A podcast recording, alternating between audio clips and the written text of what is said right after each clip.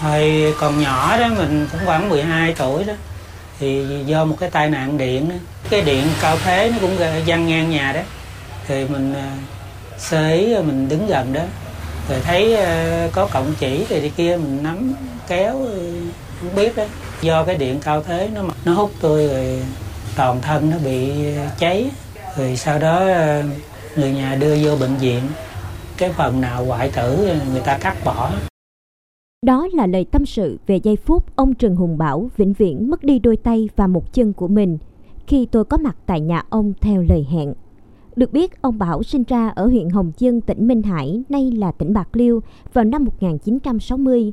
Thời đó, mùa màng thất bát không đủ ăn, cha mẹ ông dắt đàn con chín đứa lên Cần Thơ mưu sinh khi ông tròn 5 tuổi. Như bao bạn cùng lứa ở Cần Thơ, chiều nào cũng vậy, ông cùng đám bạn trong xóm tốp chơi đá cầu, đá banh, đá dế. Và một chiều định mệnh năm 12 tuổi, thấy tớp đá cầu đang loay hoay lấy quả cầu mắc trên đường dây điện văng ngang nhà.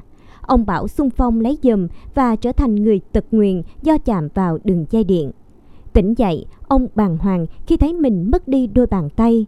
Hơn 2 tháng sau, chân phải cũng không giữ lại được do bị hoại tử. Từ đó, ông phải đeo một cánh tay giả với hai ngón bằng kim loại.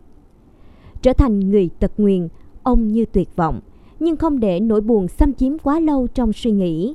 Ông bắt đầu tập luyện cho hai ngón tay giả ấy gấp những vật dễ như cây bút, quyển sách, rồi tập cầm muỗng để ăn cơm, uống nước.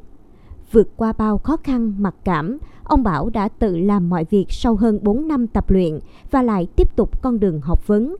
Học hết lớp 12, ông cũng đã trở thành chàng thanh niên hơn hai mươi mấy tuổi. Ông nộp hồ sơ thi đại học nhưng không được nhận.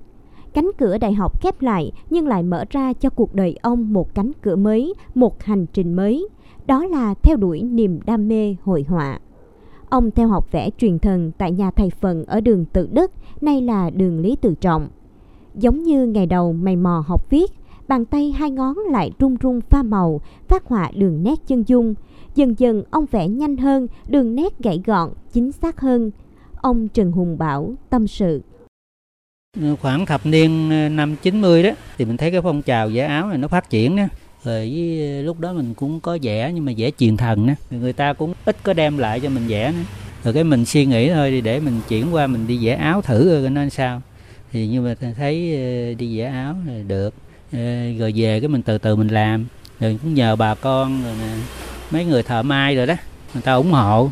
Cái người ta đưa độ cho mình vẽ rồi vẽ từ từ vậy đó rồi nghề truyền nghề đầu mình cũng vẽ xấu chứ không có đẹp đâu từ từ cái mình nghiên cứu sáng tạo thêm vậy đó rồi từ từ mình nó, nó, nó sẽ đẹp lên Suốt mấy chục năm, người dân qua lại nơi đây luôn nhìn thấy hình ảnh một họa sĩ khuyết tật cần mẫn ngồi vẽ từng nét cọ trên vải áo dài, áo đầm, áo bà ba. Cách để ông vẽ là gắn thanh sắt thay thế hai ngón tay như gọng kìm, điều khiển cây cọ trên cánh tay giả, dùng chân còn lại giữ chặt tấm vải. Vừa vẽ hoa trên nền tấm vải áo dài xanh, ông Trần Hùng Bảo vừa chia sẻ. Khi mới vẽ, ông chỉ chọn những kiểu đơn giản như lá hoa. Sau này, nghề dạy nghề, kiểu mẫu trang trí ngày càng phong phú hơn, màu sắc lạ hơn, đẹp hơn – để tạo hình nổi, màu sắc áo có nét độc đáo riêng, ông mày mò sáng tạo, lấy ngẫu hứng từ sự biến đổi không ngừng của thiên nhiên hoặc là theo yêu cầu của khách hàng. Khách xem báo, tranh ảnh, thấy kiểu đẹp là đem đến nhờ ông vẽ. Nhiều kiểu chỉ thấy bên trái nên phải suy nghĩ để vẽ bên phải. Những hình nào quá nhỏ thì lấy kính lúp để xem và vẽ theo từng chi tiết một. Giờ công nghệ phát triển hơn, trên bàn làm việc của ông Bảo đã đặt một chiếc máy tính xử lý mẫu vẽ, thay cho cái kính lúp và tìm kiếm, khám phá thêm kỹ thuật vẽ trên nhiều chất liệu vải. Mỗi ngày ông luôn cố gắng tìm mẫu mã mới lạ trên mạng Internet, kết hợp ý tưởng riêng cho ra mẫu vẽ sáng tạo, hài hòa màu sắc mà không bị trùng lắp với những mẫu vẽ trước đó. Không chỉ phái đẹp Cần Thơ mà nhiều người ở các tỉnh đồng bằng sông Cửu Long cũng tìm đến tiệm của ông để nhờ làm đẹp cho chiếc áo của mình bà Huỳnh Bích Ngọc ở tỉnh Hậu Giang đến nhận áo đặt vẽ tâm tình. Ngồi nhiều khi lúc mà vẽ nhiều đó, bác thấy thương lắm. Mặc dạo tại nguyên vậy chứ không Bảo cố gắng tự mình làm để mà nuôi sống gia đình. Làm như vậy đó mà nuôi được con đi học đại học, ra trường đi làm với sự cố gắng không ngừng trong sáng tạo, những năm gần đây, trung bình mỗi ngày khách gửi áo từ 5 đến 8 mẫu, có cả đồng phục số lượng lớn. Tùy từng đường nét và độ khó, phức tạp của hoa văn, từng nét vẽ luôn được ông Bảo chăm chút tỉ mỉ và uyển chuyển, mềm mại. Có lúc đồ nhiều, ông thức cả đêm để vẽ cho kịp giao. Dù theo nhu cầu khách hàng, ông Bảo nhận vẽ trên vải nhiều loại áo, nhưng ông vẫn yêu thích nhất là vẽ trên vải áo dài. Theo ông, áo dài là trang phục truyền thống, mang một phần quốc hồn quốc túy của dân tộc. Do vậy khi vẽ, ông phải nghĩ kiểu cho thật đẹp, sao cho người mặc áo dài toát lên được cái hồn của nét vẽ và nét đặc trưng tiêu biểu của đất nước. Chị Nguyễn Huỳnh Như Ngọc ở quận Ninh Kiều, Cần Thơ, khách hàng đặt vẽ trên vải áo dài quen thuộc của ông Bảo, chia sẻ. Lợi vẽ đó tôi cũng rất ân ý. Những cái họa tiết ảnh vẽ là vừa đẹp, vừa sắc sảo, mà kiểu như nó hài hòa, nó phù hợp với à, mọi lứa tuổi. Thấy à, kiểu như là nó nâng cái à, vẻ đẹp của người phụ nữ Việt Nam. Mỗi mẫu vẽ có giá từ vài chục đến vài trăm ngàn đồng cho thu nhập ổn định, nuôi sống ông và cả gia đình, đồng thời còn lo được cho con gái học hành đến nơi đến chốn. Ngoài ra, ông Bảo cũng dạy nghề vẽ cho những người có cùng đam mê, trong đó có những người bị câm điếc.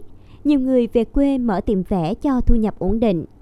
Ông Trần Hùng Bảo trải lòng, bản thân không được trở thành nô lệ cho khuyết tật của mình, lúc nào cũng phải cố gắng vươn lên.